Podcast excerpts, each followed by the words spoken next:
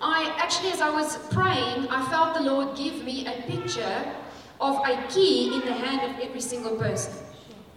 A key that will actually unlock the level of intimacy that we have with the Lord. Because that's something that Johannes knows that I've been praying in my own life. That I've been pursuing as Jock spoke last week, and even as Johannes spoke the week before. It's interesting that God is doing something. We don't share beforehand what are we what are we preaching about. We just see God taking a golden thread of a theme through every time we prepare and, and bring the word. And this morning I want to talk about a topic that I think we all know about. But the question is, what is our revelation in our heart of hearts about this topic? We sing about God's amazing grace, but has His grace changed our life from the inside out? Because if we have a revelation of God's grace, what grace really means, what the Bible really refers to when it speaks about God's grace, it'll not only change our relationship with the Lord, it'll also change our relationships with one another. And, okay, so I'm going to talk about why is God's grace so amazing. Amen? We sing the song, This is Amazing Grace. That's why I'm not on the worship team. But, you know, His grace is amazing, but why is it amazing? You know, we sing it, but, but do, we, do we understand what is he actually referring to when he speaks about grace? And I want to start off with this. We received a couple of prophetic words before we moved to Namibia, and if you've been in our church for two years, you've heard every one of them. But one of the ones that I often refer back to, that we often share with our team, that we often focus on and remind ourselves, what is it, Lord, that you actually want to do here? It is a word that we received on our wedding day. Our whole wedding day was a prophecy about a church in Namibia. Praise the Lord. But this was the prophetic word. Listen to the words of this. The word was this church, this house, will be a house of grace. Where lost sons and daughters will come home. And it's not about the lost son coming home, but about the good father waiting for them a house of grace, and about the good Father waiting for them. And that is what I want to talk about this morning. And God has been stirring my heart on this theme of grace. Even this week, thank you very much for everyone's love and everyone's uh, congratulations and messages in the week as I was celebrating my birthday. And my husband spoiled me greatly. And we were at this restaurant, and I did think he did, did tip them off that it was a birthday that we were celebrating, but he didn't tell them anything else. And they baked the cake. And they shared the cake, they brought the cake to our table, and they shared it with everyone else in the restaurant. And this lady who baked it, the chef, I could tell she was a Christian because she was singing to me about God's grace as they were bringing the cake, which I did, wasn't expecting. And then she wrote this on the cake. She said, The year of God's grace. And she had no idea that we were even pastors. She had no idea what I was preaching on. And I was actually asking the Lord, Lord, there's many things I want to preach about faith. There's many topics always stirring in my heart. But I feel the sense I need to share about grace. Can you give me just a confirmation? Here she comes with a cook. the year of God's grace. Oh, I was like, that's it. Have you got any idea what you just wrote on that cake? So what a blessing that was. And we're going to talk about grace today. Amen. Why don't you turn your Bibles to John 1? You're going to be reading through John 1 if you're starting with Word School. John 1, verse 17. John 1, verse 17. And I'm, of course, going to read through the Amplified this morning. And it says this For the law was given through Moses, but grace, everyone say grace, grace. the unearned undeserved favor of God and truth came through Jesus Christ. Look at that word grace is explained as the unearned, undeserved favor of God. And that Hebrew word, if by the way, who's following the notes on YouVersion? If you've got your phone, every week we put the notes on there. Not because we're looking for something extra to do, we really want to encourage you to look through those scriptures and what's nice about YouVersion is you can switch through translations. Okay? I'm always going to be, thank you, Carl. If you don't know how to get to YouVersion, ask Carl. Pliggy. We used to call children in school that's always on top of it pliggy. Pligsvertrou. Okay, so I've written in there the notes also the Hebrew word. You know, the Old Testament was written in Hebrew. The Hebrew word for that word grace, there's many scriptures that also refer, there's a beautiful scripture actually in Zechariah uh, 12, verse 10, I think, somewhere there, where, where the Lord says, I will pour out my spirit of grace upon my people. It was actually referring to the Holy Spirit coming through Jesus. Spirit of grace. Now, that word grace in the Old Testament, in the Hebrew, refers to kind. And that means favor, graciousness, kindness, beauty, pleasantness, loveliness, affectionate regard. Isn't that beautiful? And the root word actually means to act mercifully towards someone, to be compassionate, and to be favorably inclined. Who wants favor of God? Let's study grace. Not just hear about it, let's study grace. Because it actually refers to being favorably inclined from the Lord towards us. And in the Greek, in the New Testament, that word is, the word that Paul often uses is charis, which is actually pronounced charis. Charis, you spell it charis. And it means something similar. Charis, it means favor, blessing, kindness, pleasure, delight, benefit, the state of kindness and favor towards someone. Listen to this the merciful kindness by which God turns us to Christ, and He keeps and He strengthens and He increases us in our Christian faith. It refers to a spiritual condition of one governed by the power of divine grace. Right, so if you do a proper study on grace, you'll notice that there are two main headings, two main meanings of the word grace as it's presented to us in Scripture.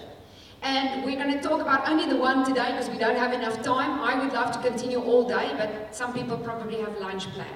So we're going to talk about the first one today, and then next week we're going to continue this topic of grace, and we're going to talk about the second meaning. And the first meaning is this the team can put up the slide. The first meaning is the undeserved, unearned favor of God. Grace is a gift from God that we cannot earn and that we do not deserve. Did you hear that this morning? It is a free gift that we cannot earn. In other words, we cannot work for it, but we also don't deserve it. If you turn your Bibles to Romans 3, verse 24. Romans 3, verse 24 says the following. This is Paul, the Apostle Paul speaking, and he's talking about the Jews and the Gentiles. So he's doing a comparison between the two, and he says there is no distinction between Jew and Gentile. Since all of us have sinned and continually fall short of the glory of God. And verse 24, and are being justified, declared free of the guilt of sin, made acceptable to God there's a second image. And granted eternal life as a gift. Everyone say gift. Gift, gift. By his precious, undeserved grace.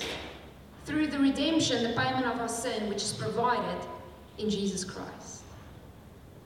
Now, the topic of grace is a deep topic. So it's, it would be very difficult for us to actually go to the depth of it this morning, but I want to focus on this one point today that it is undeserved, unearned gift from God. It is something that we have to receive by faith. Amen? We have to believe what that word grace means that God loves us, that God has out of his love and out of his grace, poured out the sacrifice for our sins so that we didn't have to do it. Are you following this morning? The second meaning is this, and this is what we will talk about next week, and this is very powerful.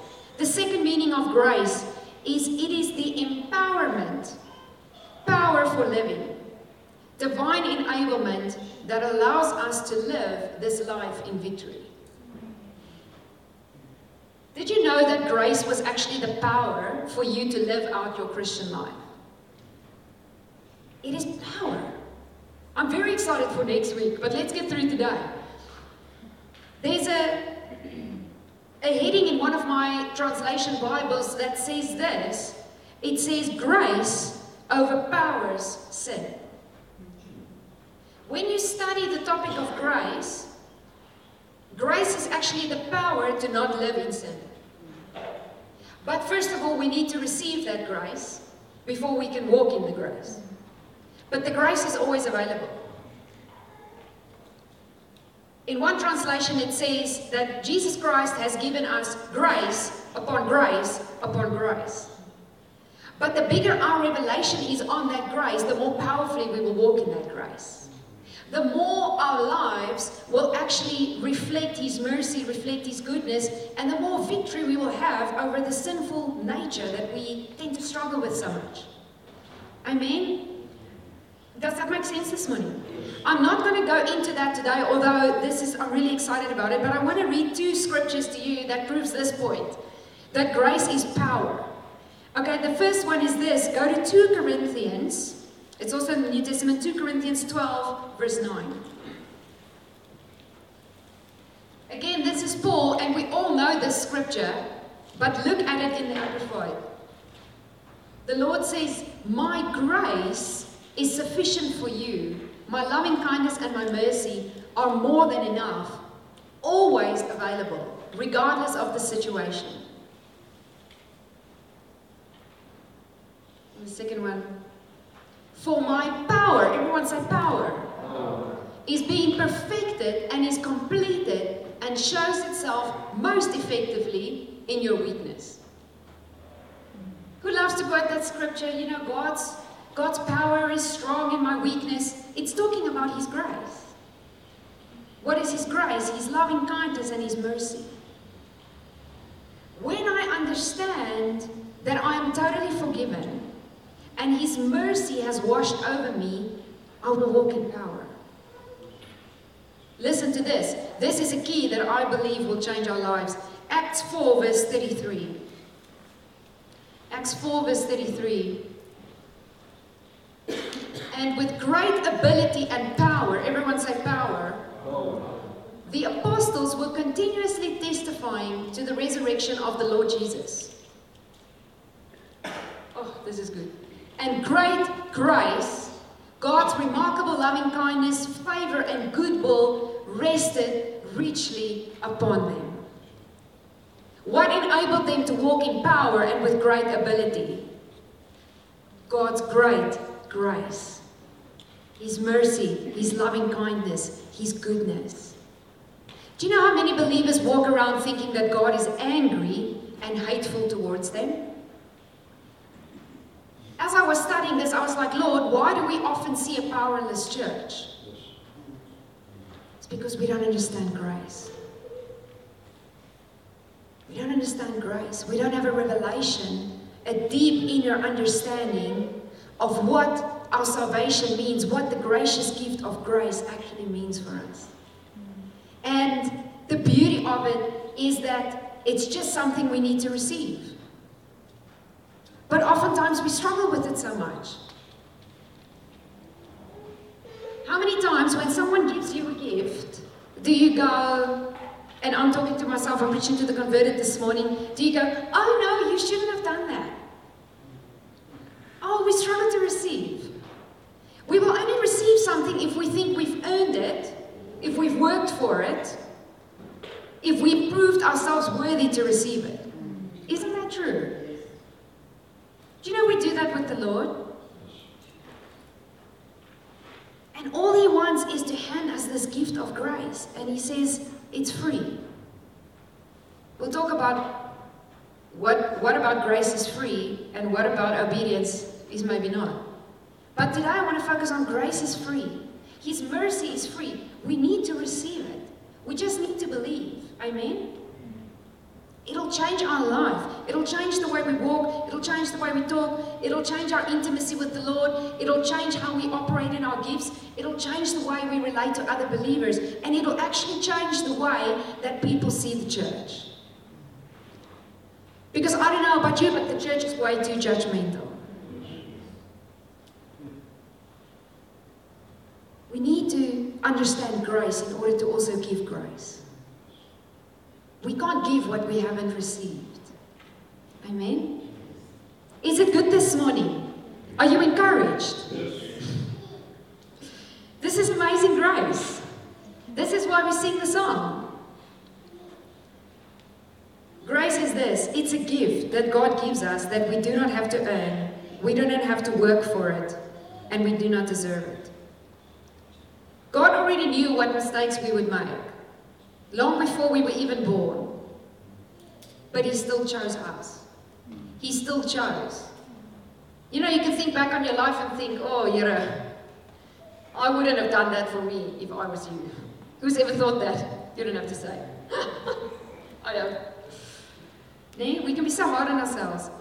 But when God offers us forgiveness, when He offers us reconciliation with Him, when He offers us abundant life, we need to talk about abundant life. When He offers us eternal treasure, His Holy Spirit, and a life with Him forever, that is called grace.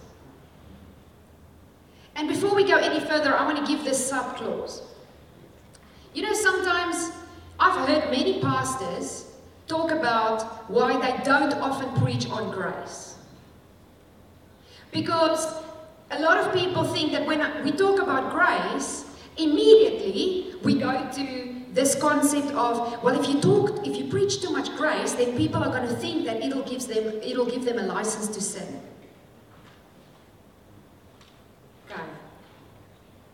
We are not even going to tolerate that mindset this morning and i say this with the greatest of love as the mother of the house. We, grace means i'm not sin conscious. It means i'm grace conscious. If we are not going to preach about grace and we're not, again, grace is not a license to sin. We'll talk about that next week. We'll talk about the difference between grace and the law and all of that. It goes into a much deeper discussion. That's not what we're talking about today. But you know, if if you don't understand and receive a revelation of God's grace and receive the gift of grace, you will never walk in victory. You will always struggle with sin. So, how can we not preach grace? When grace is what Jesus Christ is. Grace is not a doctrine, grace is a person. Amen. Grace is Jesus Christ. So ek kry 'n pyn as ek hoor mense sê, moenie oor grace, moenie oor genade preek nie. Church, we need grace. We need genade. We need buckets and buckets and loads full of it. Amen. I'm getting excited this morning. All right, go to Ephesians 2 verse 8. I don't have this team on the screen, but when I was really praying through the word, the Lord broke open this scripture to me last night, and I'm going to read it to you. You can read it in your Bible. I think I added it in YouVersion because I was so excited. Ephesians 2, verse 8. Again, we know this scripture, but I'm going to take you through the Amplified. For it is by grace, God's remarkable compassion and favor, drawing you to Christ that you have been saved, actually delivered from judgment and given eternal life through faith. And this salvation is not of yourselves, in other words, not through your own effort, but it is the undeserved, gracious gift of God. I'm going to say those words repeatedly this morning. The undeserved, unearned, gracious gift of God. And you know, the scripture says that it is by grace that you have been saved. And the Amplified explains saved as delivered from judgment and eternal death. Do you know, tonight we're doing our second training session with our Devunda team. We are, praise the Lord, leaving next Monday, the 16th of May. Please pray for us. It's going to be fantastic. But you know, we are talking with the team about the gospel. And we are focusing on how do we explain the gospel to someone who's maybe never heard it. Have you ever been in a position where you had to explain to someone the gospel and felt overwhelmed. Like, where do you even start? If you've grown up with Jesus and you know the Bible stories and you know the story of the cross, sometimes it's really overwhelming to know where do I even start to explain to someone who's never heard of Jesus? Where, like, where do I start? Where, how do I explain the Bible in five minutes? but it's very important that we understand what the gospel is. It's important that we understand what grace is. It's the gospel of grace, by the way. Because we need to be able to all be evangelists. You don't need to have the title or the office of an evangelist to be an evangelist. We are all called to be witnesses for Christ. And that word, saved, means to be delivered from judgment and eternal death. So I need to be able to explain to someone why do you need to be saved? I want to tell you about Jesus, I, and I've been there. This was so embarrassing. I went on one of my first outreaches. We would, in Cape Town, we would have outreach ministry on a Friday night, and you would go to the busiest party street in Cape Town, Long Street in town. Who knows Long Street in Cape Town? I'm not going to ask how you know. Dan gaan jy langs strate with a Bible and lots of prayer because you're probably the only sober person on the street number 1. And I was you, you prep yourself and you work yourself up and you're like, okay, you're going to tell people about Jesus and we're going to evangelize Cape Town. And you go out and one of the first ladies I went to, I said, you know, we're just here telling people about Jesus and why you need to be saved. And, you know, can I tell you about Jesus? And she said to me, why? And all of a sudden I was like, I don't know. I have no idea why I want to tell you about Jesus. Because immediately I realized I have to explain the gospel. I could tell she had no idea of the gospel. She had no idea who Jesus was. Why does she need to hear about Jesus? I don't know. I'll never forget it. It was it was hectic. Anyway, so the team be prepared. All right, but we need to understand the gospel of grace so that we can explain to people why do you need to be saved? Because if you are not saved, if you do not receive the grace of God, you will actually have eternal death. And I'm not saying we should go around turn or burn, turn or burn, not at all, please. We need to, you know, the goodness of God, the Bible says, will lead us to repentance. Again, what does that refer to? The goodness of God is what? His grace. Grace will lead people to repentance, not us pointing out sins. Amen. In the New Testament, the Apostle Paul talks a lot about grace. And especially in the book of Romans. Romans is a very technical, it can be a complicated book once you start to study it. I've been trying to study Romans, and often I will run to Johannes because there's a lot of doctrine in there and you know it's grace and the law and different things but in essence i've learned that that word charis the greek word that we talked about earlier that paul uses to explain grace was a word that they referred to for an ancient system called patronage. Has anyone ever heard about that?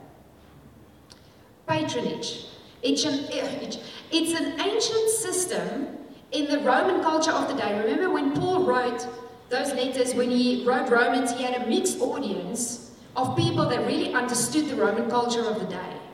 So that word was a word to explain God's grace. He chose to use that word that was commonly used for this system called patronage. Now, patronage as a system worked like this it was a patron client relationship. Now, a patron was someone in society that was really powerful, they were really influential, they had a lot of money, they were kind of like the heavyweights in society. A client would be maybe someone on the opposite end of the scale. You know, if we are, for example, if you want to buy a house, you can go to the bank and you can apply for a loan. Back in those days, they didn't have a system like that.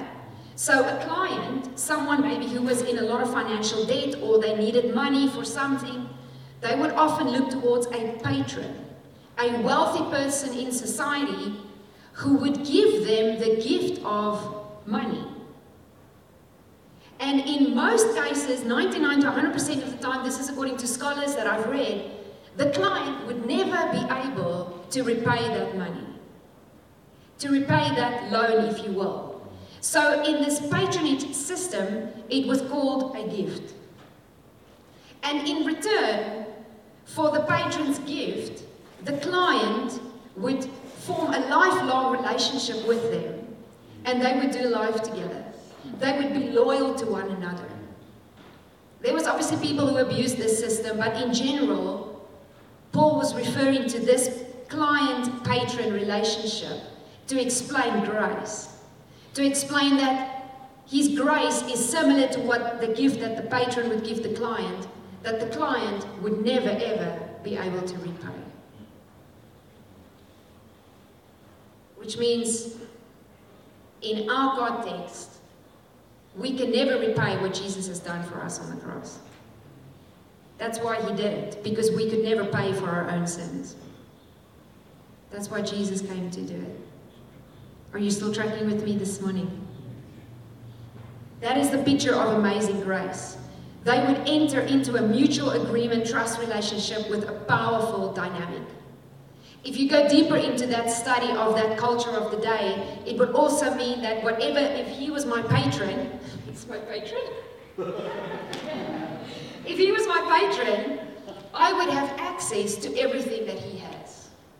Similar to a marriage. It's mine is yours, yours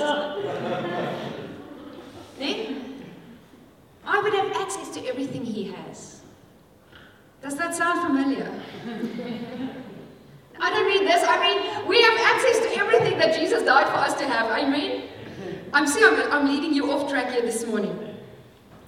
Um, okay. This is a picture of amazing grace. Okay, it's a free gift we receive that we can never repay. And I want to read one. There were many examples of grace. I got so excited. I, you know, there's a hundred examples in the Bible, but I want to take us back to a parable that Jesus taught that everyone knows. And it's a parable that actually links to our prophetic word, the parable of the lost son. So if you want to go to Luke 15, we're going to read through that this morning. Luke 15, and it is in verse 20 to 24. Now, if you know the parable of the lost son, and you know this whole context of the book of the Gospel of Luke, he was telling three stories of where Jesus taught three parables, all linking to something that was lost. There was the lost, the parable of the lost coin, the parable of the lost sheep, and then the lost son. And Jesus knew that in his audience, Jesus knew that he had a mixed audience. He was not only talking to his disciples, or to followers who were following him and believing what he taught, but he was also talking to the religious leaders of the day. He was also talking to the Pharisees. People whose heart's conditions were very, very far from Jesus and his kingdom. So, always when Jesus was telling parables, he was explaining kingdom principles in a way that you really needed to dig in to understand what he was trying to teach, what he was trying to say. And so in this parable, there was a father and he had two sons. There was the younger son who asked his father, begged his father, demanded that he receive his inheritance even before his dad passed away. Couldn't wait. Before dad died, I want my inheritance, please. And he took this inheritance and he went and squandered it and lived this crazy wild life with prostitutes and all sorts of crazy things. And he ended up losing everything and he had to go find work and he went to go work for a farmer and then he ended up in a pigsty. And when he was in the middle of the pigsty, he realized, you know what, even the workers on my dad's farm are being better treated than what I am being treated right now. But then he also had the older son. And we're going to talk about the oldest son now in a moment. So that's the background, and we're going to pick it up from verse 20. And it says this this is talking about the youngest son so he got up out of the big pigsty and went to his father. But while he was still a long way off, his father saw him and was filled with compassion for him. And he ran to his son, threw his arms around him, and kissed him. And the son said to him, Father, I have sinned against heaven and against you, and I am no longer worthy to be called your son. But the father said to his servants, Quick, bring out the best robe and put it on him. Bring a ring on his finger and sandals on his feet. And bring the fattened calf and kill it, and let's have a feast and celebrate. For this son of mine was dead and is alive again. He was lost and is found. And so they began to celebrate. And it's a beautiful story if you just focus on the lost son and it's a beautiful picture of us being lost in the world and then we get reconciled, we receive the gift of grace and we get reconciled to the Father and heaven celebrates. You know that heaven rejoices every time a sinner gives their heart to the Lord. And when I say sinner, I mean all of us, you know. When we get saved, heaven actually celebrates. But the story continues. If you read a little bit further, and I didn't put it on the screen, but maybe I'll just read a portion of it. There was still the older son. And it continues in verse 24, and you can read along in your Bible. It says, Now his older son was in the field. And as he came and drew near to the house, he heard music and dancing. So he called one of the servants and asked what these things meant. And he said to him, Your brother has come, and because he has received him safe and sound, your father has killed the fattened calf. Verse 28 says, But he, the older son, was angry. He was angry and would not go in. So the father came out and pleaded with him, and he answered and said to his father, These many years I have been serving, I've been serving you. I have never transgressed your commandment at any time, and yet you never gave me a young goat. Yet you never gave me a young goat that I might make merry with my friends. But as soon as this son of yours came, not his brother, not my brother, this son of yours, who has devoured your livelihood with harlots, you killed the fattened calf for him. And the father said to him, Son, you are always with me. All that I have is yours. It was right that we should make and be glad, for your brother was dead and is alive again. He was lost, and now he has been found. And you know what was really profound for me when I actually studied this passage? I realized that we always focus on the younger son. We always focus on what he had did and, you know, his many sins. And... But he repented and he actually came back to the Father. And the grace that he received from his Father led him back to a place of relationship and reconciliation. But the older son, sat with resentment. The older son thought that he could work for his father's love and his father's grace and his father's acceptance. So if you take a deeper look at this passage, both were actually prodigal sons. And many of us find ourselves in this place where either we relate with the older son or some of us relate with the younger son. But the danger to me is when we find ourselves in the place of the older son. Would you agree? We find ourselves in the place of the older son where we think, but I've always done this. I have never done this. I have never done that. You know, I've never squandered the living like that. I've never thrown away money. I've never, you know, spent time with prostitutes. I've never done that. When we find ourselves with that heart condition, we actually move to a place called legalism. And this is, when you study the meaning of this passage, this was one of the main things that Jesus tried to bring across to the religious leaders of the day, to the Pharisees of the day, because their hearts were inclined towards legalism. They thought, similar to the older son, that, but we've never done that. We deserve that gift. We deserve that undeserved gift because we've never done that. Do you know how legalism sometimes manifests in our hearts or how it manifests in our behavior? It's when we find ourselves in that place where we look at someone else, with an obvious sinful life and we think, but at least I've never done that. That's sometimes what can happen in our hearts. And the problem is when that manifests in our hearts, it closes us off to receive His grace. It's a layer that forms over our heart, and Jesus was trying to teach the Pharisees of the day. The moment you realize you are not worthy, the moment you realize that my grace is more than the sins you are so conscious of, then you are ready to receive my grace. When you know you don't deserve it, that's when you are in a place where you can receive it. Amen?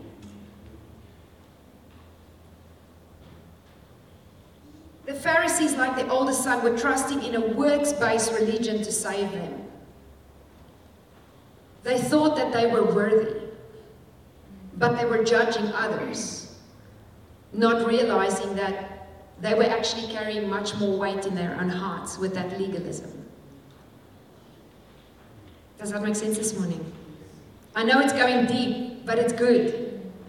You know, the word cuts through both ways to bring us healing and to make us go deeper with the Lord. Legalism looks like this when we focus on works to save us and we can't accept that we just need faith. You know, nothing you and I can do can earn God's favor. Nothing. You can tick all the boxes. You can go to word school. You can serve on every team. You can go on every outreach. You can attend church every Sunday. You can read your Bible and pray every day. It'll not earn you God's grace, God's goodness, and God's mercy. Yes, obedience brings a blessing.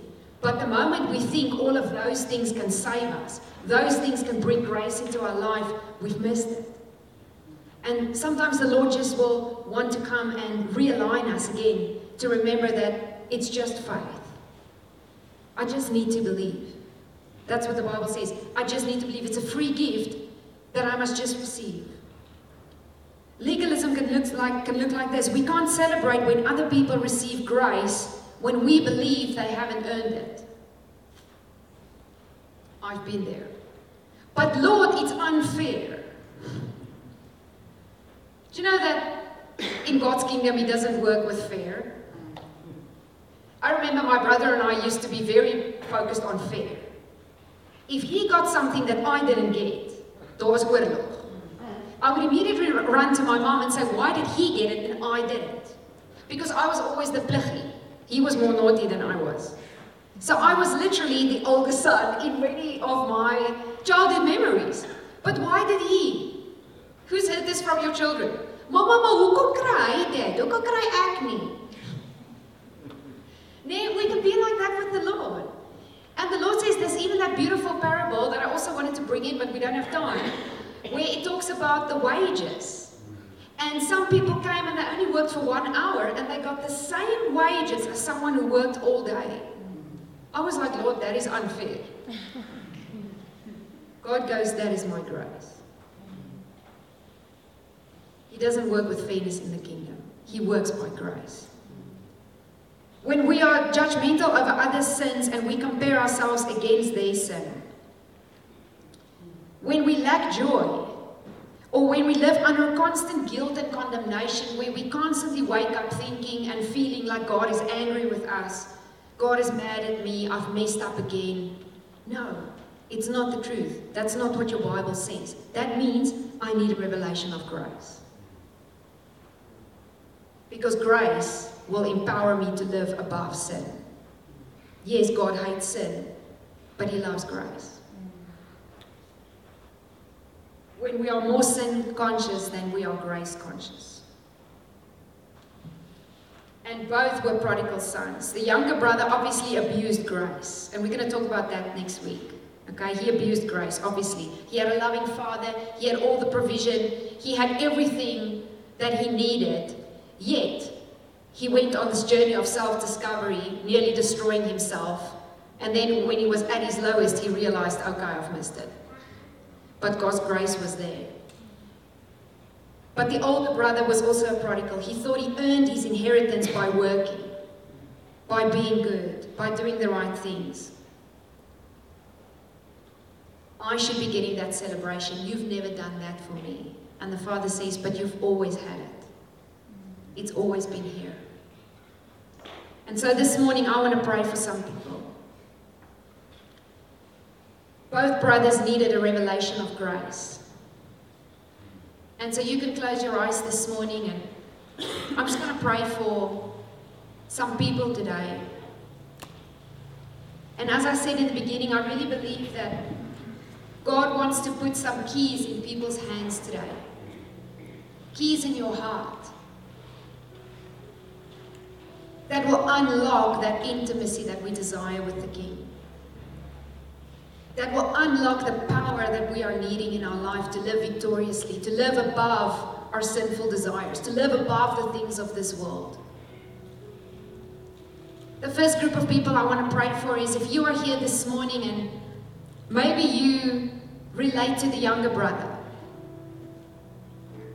where maybe you walked once with the Lord, or maybe you've never walked with the Lord and you had everything. You had a good relationship with the Lord, everything went well, but somehow, some way, you lost your way. Like the younger brother, you gave up everything that you had to pursue worldly desires. To go on a journey of self discovery, but you've realized you didn't discover anything but problems, but lack of joy, but lack of power, but lack of relationship with the Lord. And the Lord says, I am the good Father, ready and waiting for you. I want to pour out my grace on you so that you will live another type of life. If you relate to that younger brother this morning and maybe you've never entered into a relationship with the Lord, number one, or number two, you've just lost your way. You don't have that intimacy that you once had with the Lord. You don't feel like you and the Lord are in a good relationship right now. You feel far from Him. While everyone's eyes are closed, I just want you to gently raise your hand so I know who I'm praying for. I'm not going to call you out. Just want you to gently raise your hand. Thank you, Lord. Thank you, Lord. And then a second group of people, maybe you are sitting here this morning and you are relating to the older brother. You feel like you've done everything well in life, but inside you know you are trying to earn God's love. You never feel that that what you do is good enough.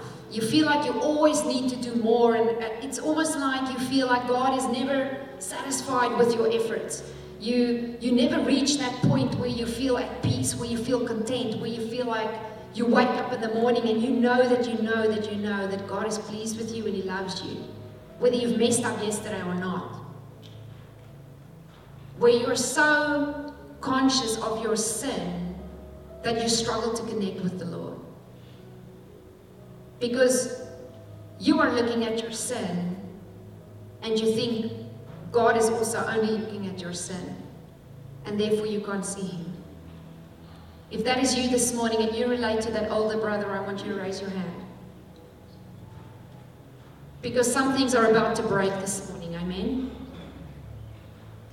Father, I thank you this morning that you see every hand in this room. And I actually, can we stand?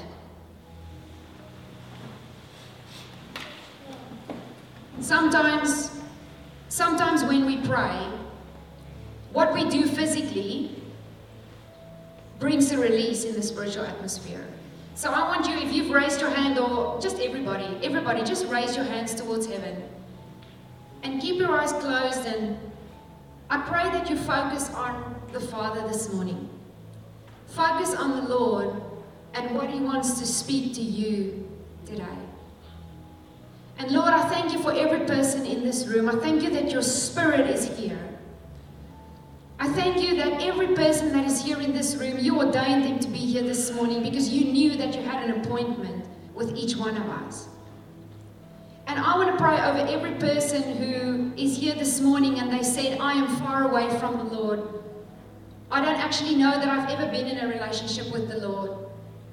And the Father is here saying, I am the good Father. I am waiting for you. I have already killed the fattened calf for you, for your sin. And the blood of Jesus has washed you clean. All I want to give you this morning is the gift of grace. And I want you to receive it by faith. I don't want you to think of what you've done. I just want you to receive it by faith this morning. And I want us to pray as a group together for the few people that raise their hands. And you can repeat after me Dear Lord Jesus, Dear Lord Jesus, I thank you today thank you today that you are the grace giver. that you are the grace giver. I realize today I realize today that I have been far away from you. that I've been far away from you.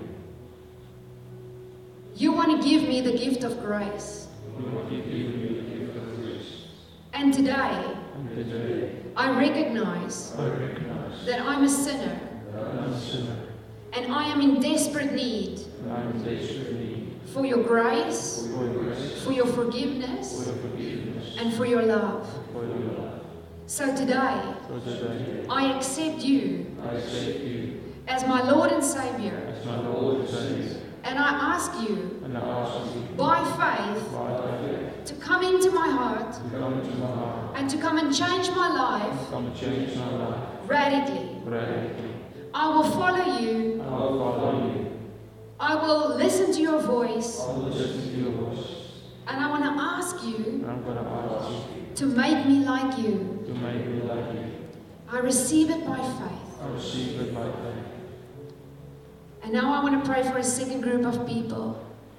If you are here and you felt like the older brother, I want you to repeat after me Lord Jesus, Lord Jesus, I can never earn can never your grace. your grace. I don't deserve it, I don't deserve it, but I want to receive it. but I want to receive it. I thank you that it is a gift. I thank you that it is given. And I ask you, And I ask you, by faith, by faith, to help me to help me to let go of works, to let go of works, to let go of my self effort, to let go of self-effort, and to receive it, and to receive it. To know that I am forgiven. To know that I am forgiven. Doesn't matter if I mess up today, Doesn't matter if I miss up today. your grace Your grace will empower me will empower me to live above my to circumstances, live above circumstances, to live above sin, to live above sin, and to reign victoriously to reign victoriously in this life. in this life. Pour out your grace on me afresh. Pour out your grace on me afresh. Now just receive it in faith. I just receive Thank you, Lord. Lord, I ask that you will continue to pour out your spirit of grace and intercession upon all of us this morning.